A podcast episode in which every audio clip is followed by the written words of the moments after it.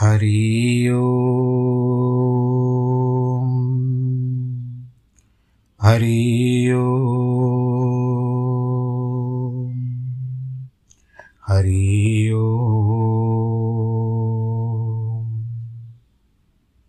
गुरुर्ब्रह्मा गुरुर्विष्णु गुरुर्देवो महेश्वरः गुरुर्साक्षात् परब्रह्मः तस्मै श्रीगुरवे नमः। विघ्नेश्वराय वरदाय सुरप्रियाय, लम्बोदराय सकलाय जगद्दिताय, नागाननाय श्रुत्यगविभूषिताय गौरीसुताय गणनाथ नमो नमस्ते। नाहं वसामि वैकुण्ठे। योगीनां हृदयेन च मद्भक्तां यत्र गायन्ति, तत्र तिष्ठामि नारद। जिस घर में हो आरती, चरण कमल चितलाय, तहाँ हरि वासा करे, ज्योत अनंत जगाए जहाँ भक्त कीर्तन करे, बहे प्रेम दरिया। तहाँ हरि श्रवण करे, सत्यलोक से आए। सब कुछ दीना आपने, भेंट करूँ क्या नाथ? नमस्कार की भेंट लो, जोड़ू मैं दोनों हाथ। जोड़ू मैं दोनों हाथ, जोड़ू मैं दोनों हाथ। शान्ताकारं भुजगशयनं पद्मनाभं सुरेशं विश्वाधारं गगनसदृशं मेघवर्णं शुभाङ्गं लक्ष्मीकान्तं कमलनयनं योगिवृधानगम्यं वंदे विष्णुं भवभयहरं सर्वलोकैकनाथं मङ्गलं भगवान् विष्णुः, मङ्गलं गरुडध्वज, मङ्गलं पुण्डरीकाक्षमङ्गलायस्तनोहरि सर्वमङ्गलमाङ्गल्ये शिवे सर्वार्थसाधिके, शरण्ये त्र्यम्बके गौरी नारायणी नमोऽस्तु ते। नारायणी नमोऽस्तु ते। नारायणी नमोऽस्तु ते। हर हर शम्भो। जय शिव शम्भो। हर हर शम्भो। जय शिव शङ्कर। हर हर शम्भो। जय शिव शङ्कर। हर हर शम्भो। जय शिव शंकर। काशीपति काशीपति प्रभु जय शिव शंकर। काशीपति जय शिव शंकर। कैलाशनाथ पति जय शिव शंकर। कैलाशनाथ प्रभु जय शिव शंकर। जय शिव शंकर, जय शिव शंकर। कृपा तेरी तो लगे कांटा न कंकर। बोलो शंकर भगवान की जय। प्रिय भक्त जनों आइए फिर से भगवान शंकर के चरणों में चले। उनके चरण कमल का आसरा लेकर के, कमल का आसरा लेकर के, भोलेनाथ के, भंडारी के, लीलाओं का वर्णन पढ़ते जाए, आप सुनते जाओ, मैं कहता जाऊँ। आनंद आता है एक दूसरे से वार्तालाप करते हुए।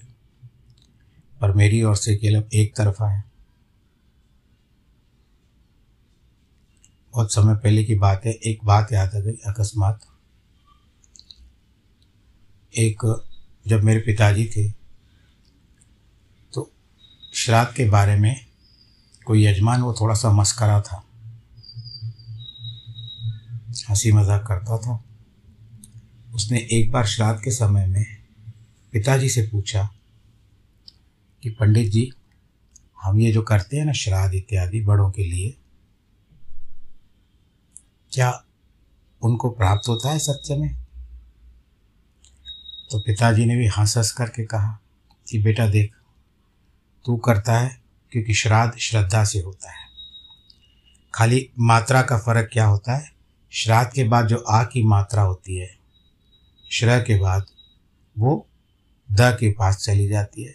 या श्रद्धा की जो धा की आखिरी मात्रा है, आ की, वो श्र के पास आ जाती है। तो श्राद्ध हो जाता है। इसमें यही है कि यह जो तूने किया है, हम लोग खाते हैं, ब्राह्मण अग्नि का मुख है। इसके लिए हम लोग भोजन करके जाते हैं। और इसका जो असर होता है हमारे पितरों को वायु के रूप में प्राप्त होता है। सूर्य भगवान जी ने, जब सूर्य भगवान रहते हैं, क्योंकि दिन के समय में श्राद्ध किया जाता है, सूर्य भगवान की साक्षा में किया जाता है। इस समय में जब ब्राह्मण द्वार से निकलता है, आपके को द्वार से निकलता है तो उसकी जो किरणें होती है, वो ब्राह्मण के पेट के द्वारा, उधर के द्वारा उसकी रश्मियाँ पहुँच जाती है। उस जीवात्मा के जो संकल्प किया है आपने कि फलाने को मेरे द्वारा ये प्राप्त हो, वो उसको प्राप्त हो, चाहे वो किसी भी रूप में हो। फिर पिताजी ने हँसी हँसी में उसको ये कहा कि, पुत्र देख बेटा तूने कह तो दिया, पर क्या तुझे आज तक किसी प्रकार की कोई शिकायत आई है? कंप्लेंट आई है, कहते नहीं आई है। कोई तुझे सपना आया है? कहते वो भी नहीं आया तो कहता है, बस समझ आया कि पहुँच गया। तो ये सारी बातें सांसारिक बातें होती रहती है। अब यहाँ पर भगवान भोलेनाथ की जो लीला चल रही है, उसमें हम इस बात पर विचार करेंगे कि वीरभद्र सामने है, भगवान शंकर जी के। माता भद्रकाली भी है। वीरभद्र ने बहुत सारी स्तुति की। भगवान शंकर जी ने उसको कहा कि जिस तरह से हो सके यज्ञ को विध्वंस कर लो। जिन्होंने सहायता की थी उस समय, दक्ष की, उनका भी विध्वंस कर लो। किसी को नहीं छोड़ना। और एक तरफ़ से आकाशवाणी के द्वारा कहला भी दिया कि जिन्होंने कार्य कोई नहीं किया, वो सब चले जाओ, नहीं तो व्यर्थ में मारे जाओगे। अब यहाँ पर भगवान जी की आधा, भगवान जी शंकर भोलेनाथ का आदेश हो गया। वीरभद्र चलता है।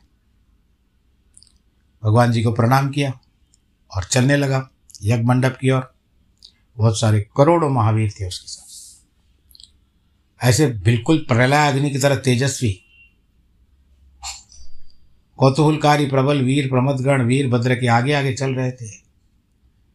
काल के भी काल भगवान रुद्र वीर भद्र सहित जो लाखों पार्षद गण थे, वह सबका स्वरूप रुद्र के समान ही था, एक जैसे लग रहे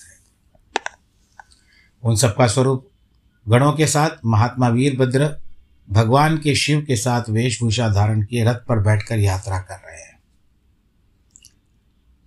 उनको एक हज़ार बुझाएँ थी भाई। शरीर में नागराज लिपटे हुए। वीरभद्र बड़े प्रबल और भयंकर दिखाई देते थे। उनका रथ बहुत बड़ा विशाल था।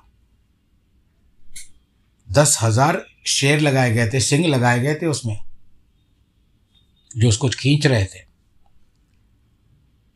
और उस रथ की रक्षा करने के लिए पीछे से हाथी। अच्छा देवियों में कौन कौन काली, कात्यायनी ईशानी कल मैंने आपको ईशान का रूप बताया। ये दिशा है ईशान। ईशान में शिव रहते, ईशानी दिशा है। चामुंडा मुंडमर्दिनी, ये भी माता ही है। चामुंडा मुंडमर्दिनी, भद्रकाली, भद्रा, त्वरिता और वैष्णवी। नव दुर्गाओं के साथ, समस्त भूतगणों के साथ, महाबली दक्ष का। महाकाली दक्ष का विनाश करने के लिए चली। डाकनी, शाकिनी इत्यादि जो भी है। कुष्मांड, परपट, चपट चटक ब्रह्म राक्षस ये सब दक्ष का विनाश करने के लिए तुरंत चल दिए। चौसठ गणों के साथ योगनिया मंडल भी सहिता कुप सहसा कुपित होकर दक्ष का विनाश करने के लिए वहाँ से प्रस्ताव प्रस्थित हुई। इसका अर्थ है कि यहाँ से उनको क्रोध से ही निकलना है। वो क्रोध अगर जाते जाते ढीला पड़ गया, चलो क्षमा कर देते हैं तो वो नहीं करना है ना। तो क्रोध से निकल गए। क्रोध रखना ही है उनको, क्योंकि वहाँ पर असर नहीं तो होगा नहीं। कोटि कोटि गण विभिन्न प्रकार के गणाधीश वीरभद्र के साथ चलते हैं। भैरव, बेरियाँ बजा रहे चल रहे इस प्रकार ये जो भी सारे प्रमथ गण थे, उनके साथ वीरभद्र ने प्रस्थान किया और उधर दक्ष तथा देवताओं को बहुत से अशुभ लक्षण दिखाई देने लगे। देवऋषि यज्ञ विध्वंस की सूचना वाल देने वाले त्रिविध उत्पाद प्रकट होने लगे। दक्ष की बाई आँख, बाई भुजा, बाई जांग फड़कने लगी। हेतात वाम अंगों का फड़कना, पुरुष के लिए बाएँ तरफ़ का फड़कना किसी प्रकार के कष्ट मिलने की सूचना बताता है। उस समय दक्ष की यज्ञशाला में धरती ढोलने लगी। दक्ष को दोपहर के समय दिन में ही अद्भुत तारे दिखाई देने लगे। दिशाएँ भी मलिन हो गई। सूर्यमंडल चित्त कबरा दिखने लगा। उस पर हज़ारों घेरे पड़ गए, जिसके पर भयंकर जान पड़ता था। बिजली और अग्नि के समान दीप्तिमान तारे टूट टूट कर गिरने लगे तथा और भी बहुत से भयानक अपशकुन होने लगे। इसी बीच वहाँ आकाशवाणी प्रकट हुई, जो संपूर्ण देवताओं और विशेषतः दक्ष को अपनी बात सुनाने लगी। आकाशवाणी कहती है, अरे दक्ष, आज तेरे जन्म को धिक्कार है। तू महामूढ़ और पापात्मा है।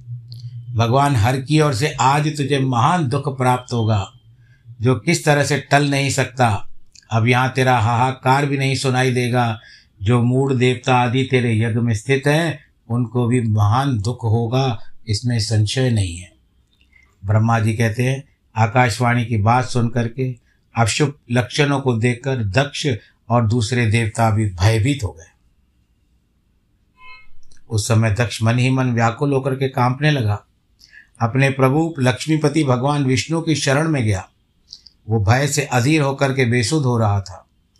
उस, उन्होंने स्वजन वत्सल देवादिदेव भगवान विष्णु का प्रणाम किया और उनकी स्तुति करते भगवान देवदेव, हे हरे, हे विष्णु, हे दीनबंधु, कृपा निधे आपको मेरी और मेरे यज्ञ की रक्षा करनी चाहिए।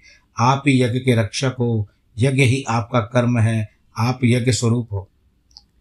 इस तरह अनेक प्रकार से सादर प्रार्थना करने के बाद दक्ष भगवान श्री हरि के चरणों में गिर पड़ा। उनका चित्त भय से व्याकुल हो रहा था। तब जिनके मन में घबराहट आ गई थी, उन प्रजापति दक्ष को उठाकर उनकी पूर्वोक्त बात सुनकर भगवान विष्णु ने देवादिदेव महादेव का स्मरण किया। अपने प्रभु एवं महान ऐश्वर्य से युक्त परमेश्वर शिव का स्मरण करके शिव तत्व के ज्ञाता श्री हरि दक्ष को समझाते हैं।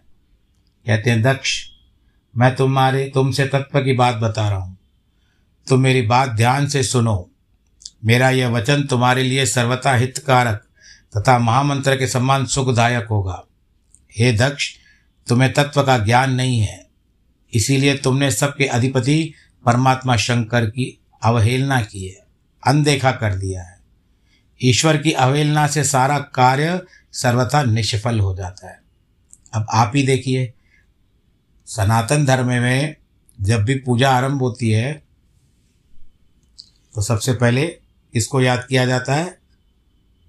भगवान श्री गणेश जी को, विघ्नहर्ता को।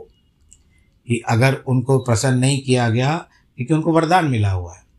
और तो प्रसन्न नहीं किया गया तो कोई ना कोई विघ्न आएगा ही। अब ये विघ्नकर्ता के पिता है। ये तो अभी विघ्नकर्ता बहुत बाद में आएँगे, कथा के बाद में देखेंगे, परंतु इस समय में तो जो प्रभु है शिव भोलेनाथ, उनकी तुमने अवहेलना कर दी है। पग पग पर विपत्ति भी आती है। कभी भी यात्रा करते समय में भी कहते हैं ना कि भगवान जी का ध्यान करते हुए या अपने इष्ट देवता का ध्यान करते हुए जाओ।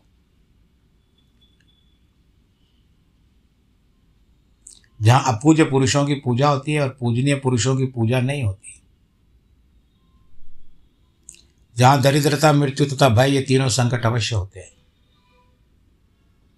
इसलिए संपूर्ण प्रयत्न से तुम्हें भगवान ऋषभ ध्वज का सम्मान करना चाहिए। महेश्वर का अपमान करने से ही तुम्हारे ऊपर महान भय उपस्थित हो गया है। हम सब लोग प्रभु के होते हुए आज तुम्हारी दुर्नीति के कारण हमारे ऊपर भी सबके ऊपर संकट आ चुका है। और संकट ऐसा कि हम तुम्हारी रक्षा नहीं कर सकते। उसे टालने में मैं भी समर्थ नहीं हूँ। मैं बात तुमको सच्ची बताता हूँ। भगवान विष्णु का वचन सुनकर दक्ष चिंता में डूब गया। उसके चेहरे का रंग फीका पड़ गया और चुपचाप पृथ्वी पर खड़ा हो गया। उस समय भगवान रुद्र के भेजे हुए गणनायक वीरभद्र अपनी सेना के साथ यज्ञ स्थल में जा पहुँचे। वे सब के सब शूरवीर, निर्भय तथा रुद्र के समान पराक्रमी थे। भगवान शंकर की आज्ञा से आए हुए उन गणों की गणना असंभव थी। गिनता, गिनती में ही नहीं आ रहे थे, कितने तो थे साथ।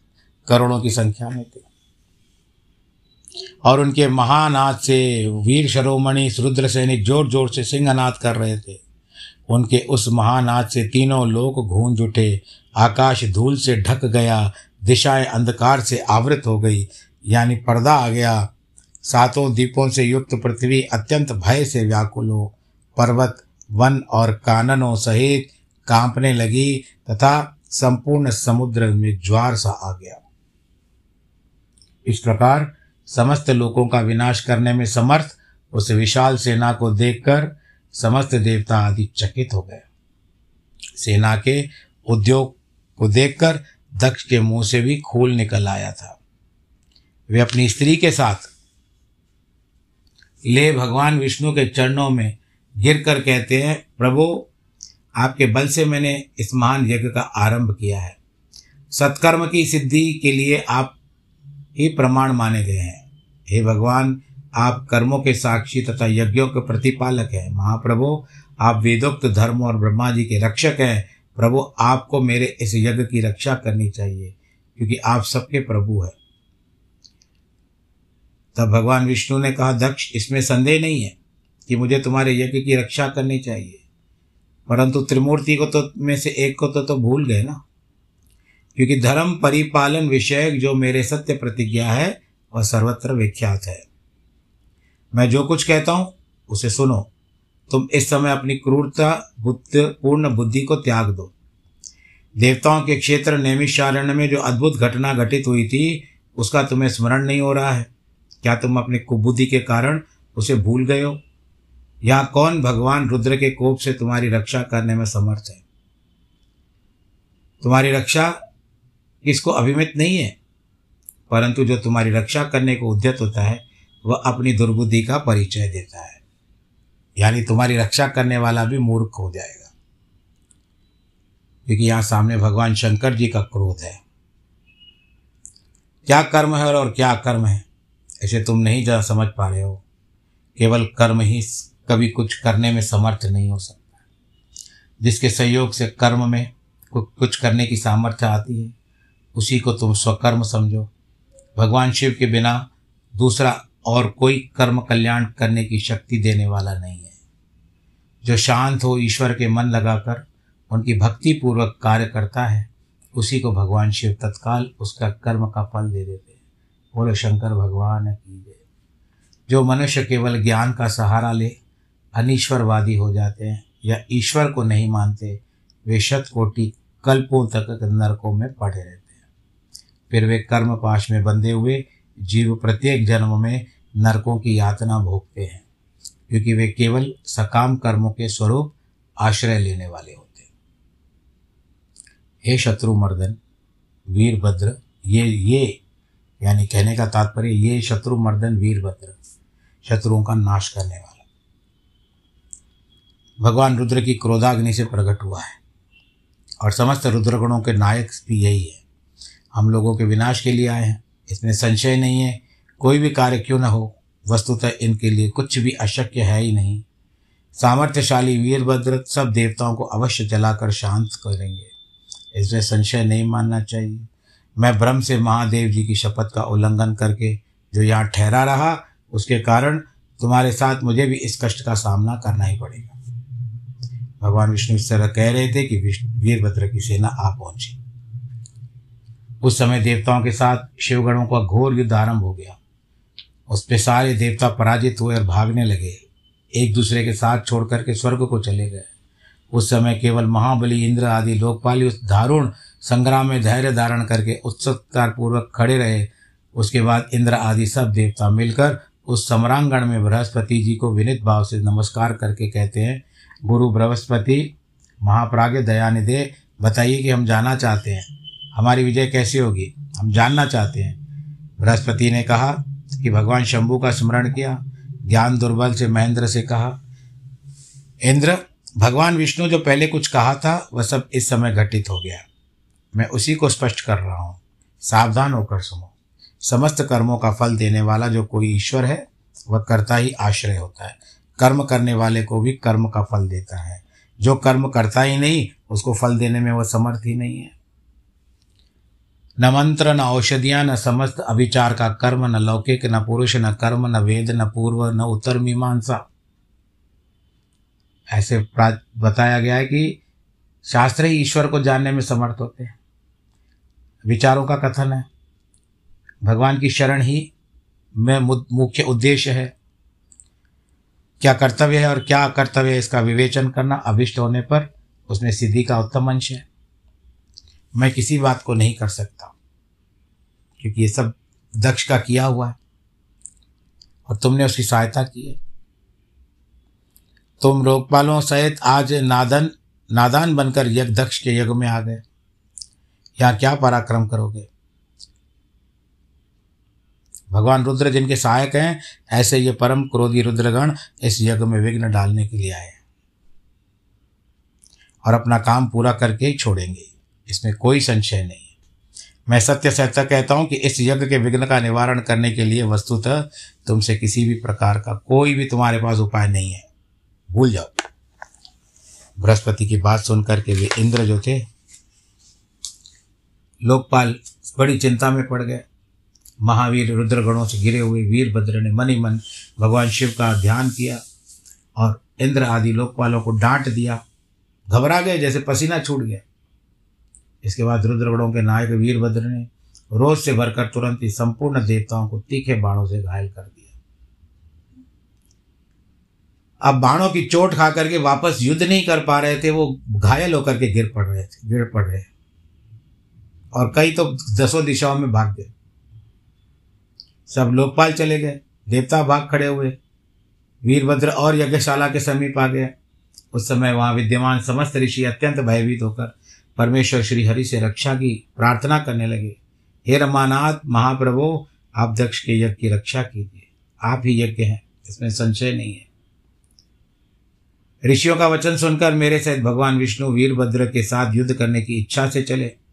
श्री हरि को युद्ध के लिए उद्यत देकर शत्रु मर्दन मर्दन जो थे, वीरभद्र, जो वीर प्रमथ गणों से गिरे हुए थे, कड़े शब्दों में विष्णु भगवान को कहते हैं कि वीरभद्र की बात सुनकर बुद्धिमान देवेश्वर विष्णु भी प्रसन्नता पूर्वक हँसते कहते हैं, वीरभद्र, आज तुम्हारे सामने मैं जो कुछ कहता हूँ उसे सुनो। मैं भगवान शंकर का ही सेवक हूँ। तुम मुझे रुद्रदेव से विमुख न करो। दक्ष अज्ञानी है। कर्मकांड में ही इसकी निष्ठा है। इसने मूर्तावश पहले मुझसे बारंबार अपने यज्ञ में चलने के लिए प्रार्थना की थी। मैं भक्त के अधीन ठहरा, इसीलिए चला आया। भगवान महेश्वर भी भक्त के अधीन रहते हैं। दक्ष मेरा भक्त है इसीलिए मुझे यहाँ आना पड़ा। रुद्र के क्रोध से उत्पन्न हुए वीर, तुम रोद, रुद्र तेज स्वरूप हो, उत्तम प्रताप के आश्रय हो, मेरी प्रतिज्ञा सुनो। मैं तुम्हें आगे बढ़ने से रोकता हूँ तो मुझे रोको। परिणाम वही होगा जो प्रभु को मंजूर होगा। भगवान विष्णु के ऐसा कहने पर महाभाव वीरभद्र हंसकर कहता है, आप मेरे प्रभु के लिए भक्त हैं, यह जानकर मुझे प्रसन्नता हुई। इतना कहकर गणनायक वीरभद्र हंस पड़ा। विनय से नष्टपस्त कर भगवान विष्णु से कहता है, मैंने आपके भाव की परीक्षा लिए, के लिए कड़ी बातें कही थी। इस समय यथार्थ बात कहता हूँ। हरे जैसे शिव है, वैसे आप हो। जैसे आप हैं, वैसे शिव है। ऐसा वेद कहते हैं। और वेद का कथन शिव जी की आज्ञा के अनुसार ही होता है। रमानाथ, भगवान शिव की आज्ञा से हम सब लोग उनके सेवक हैं। मैंने जो बात कही है, वह इस बात विवाद का अवसर स्वरूप ही। है आप मेरी हर बात को अपने प्रति आदर से कही गई समझिए।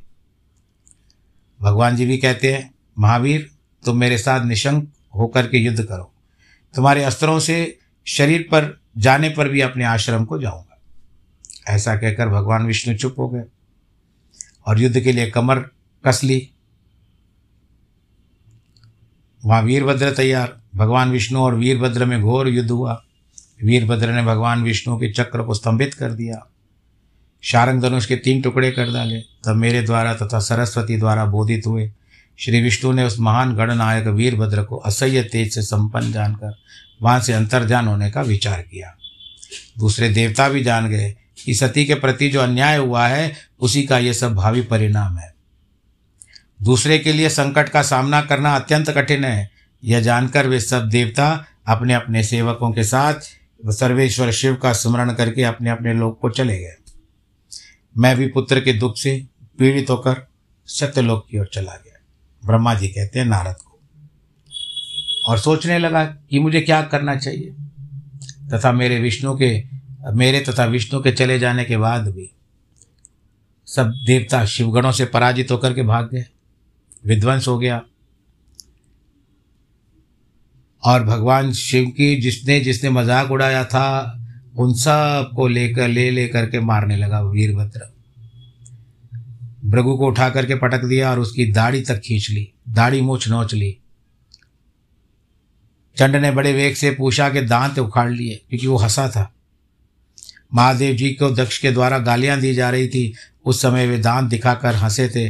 नंद जी, नंदी ने भगवान को रोषपूर्वक पृथ्वी पर भग, भग को रोषपूर्वक पृथ्वी पर दे मारा। दोनों आँखें निकाल दी। ऐसा वीर भद्र के द्वारा जो हो रहा था उसको वो बड़ा विभत्स था कोई देख नहीं पा रहा था। ऐसी दुर्दशा हो गई कि कोई उनकी रखवाली तक के लिए तैयार नहीं था। सबको अपनी जान की लगी हुई थी। ऐसे कर्म क्यों करते हो भाई? जिसका परिणाम जो है वो गलत आए विपरीत आ जाए। इसके लिए सब अच्छा करो। भद्र का नाम मतलब क्या है? भद्र। अच्छा। भद्र का अर्थ है अच्छा। तो वीर भद्र का अर्थ हुआ कि सबका अच्छा करने वाला और वीर भी। अब इस तरह से वहाँ पर जो भी देवियाँ थी, सबको दे दे दे करके मारते जा रहे थे। आँखों से संकेत अपना अनुमोदन सूचित कर रहे थे। रुद्र, गणनायक, स्वा स्वदा स्वा, दक्षिणा, देवियाँ भी सबकी दुर्दशा कर रही थी। ब्रह्मपुत्र दक्ष भय के मारे अंतर्वेद से ही भीतर छिप गए। यज्ञ के पीछे जाकर के छिप गए। वीरभद्र उनका पता लगाकर उनको बलपूर्वक पकड़ के लाया। फिर उनके दोनों गाल पकड़कर उनके मस्तक पर तलवार का आघात किया। परंतु योग के प्रभाव से दक्ष का सिर अभेद्य हो गया था, इसीलिए काट नहीं सका। तब वीरभद्र को ज्ञात हुआ कि संपूर्ण अस्त्र शस्त्रों से इसके मस्तक को हम नहीं काट सकते, भेदन नहीं हो सकता। तब उन्होंने दक्ष की छाती पर पैर रखकर दबाया और दोनों हाथों से गर्दन मरोड़ करके तोड़ डाली। फिर शिवद्रोही दुष्ट दक्ष के उस सिर को गणनायक वीरभद्र ने अग्नि कुंड में डाल दिया। उसके बाद जैसे सूर्य घोर अंधकार राशि का नाश करके उदयाचल पर आरूढ़ होते हैं, उसी प्रकार वीरभद्र दक्ष और उनके यज्ञ का विध्वंस करके कृत कार्य हो, तुरंत ही वहाँ से उत्तम कैलाश पर्वत को चले गए, क्योंकि कार्य संपन्न हो गया था। भगवान भोलेनाथ जी ने उनके ऊपर जो दायित्व रखा था, वीरभद्र भद्रकाली के ऊपर उन दोनों ने अपना कार्य संपन्न कर दिया। भगवान वीरभद्र ने देखा कि वीरभद्र का काम पूरा हो गया। भगवान जी ने देखा। भगवान शंकर जी बहुत संतुष्ट हुए। उन्होंने वीर प्रमथ गणों का अध्यक्ष बना दिया कि आज के बाद सभी प्रमथ गण जो होते हैं, उन सब के आप अध्यक्ष रहोगे। तो उसके बाद वीरभद्र की, भगवान शंकर जी की जब पूजा होती है ना तो उस समय में जब रुद्राभिषेक पंडित जी के द्वारा करवाया जाता है या जो भी पंडित अपने घर में करता है। शास्त्रों में वर्णन है कि उनके साथ साथ वीरभद्र की भी पूजा की जाती है। भोलेनाथ के प्रमथ गण है ना, अध्यक्ष है वो। उनकी पूजा भी की जाती है। तो इस तरह से बहुत सारी बातें हैं। कुछ ना कुछ जब कथा चलती है, कोई ना कोई बिंदु आता है उसके ऊपर तो कोई ना कोई बात याद आ जाती है। जो आपके साथ कह देते हैं तो वीरभद्र की पूजा होती है। पंचायत की तो होती है, भगवान शिव जी की। जैसे पंचायत में भगवान शिव जी हैं, माता पार्वती है, गणेश जी हैं तत्पश्चात कार्तिकेय जी है, नंदी है तो पाँच हो गए। परंतु वीरभद्र कीर्ति मुख इत्यादि की भी पूजा होती है। ऐसे तो बहुत सारे अपने अपने तरीके से अपने अपने तरीके से अपने अपने ज्ञान से अपने अपने ध्यान से अपने अपने अनुसार पूजा कराते हैं। परंतु मुख्य बात यही है, अब आती है कथा की समाप्ति पर, जिनके जन्मदिन है, वैवाहिक वर्षगांठ है, उनको ढेर सारी बधाई। दिवाली नज़दीक आ रही है, आप लोग भी सफ़ाई में संलग्न हो जाते होंगे। चलिए के अच्छी कर दी सफ़ाई कर लीजिए, और माता लक्ष्मी का स्वागत करिए। धन्यवाद। और रविवार के दिन धनतेरस है, इसी की बातों में मत आइए। धनतेरस रविवार को है, दिवाली सोमवार को है। बाकी सब जो होगी तिथि आपको बताते रहेंगे। आप खुश रहिए। नमो नारायण।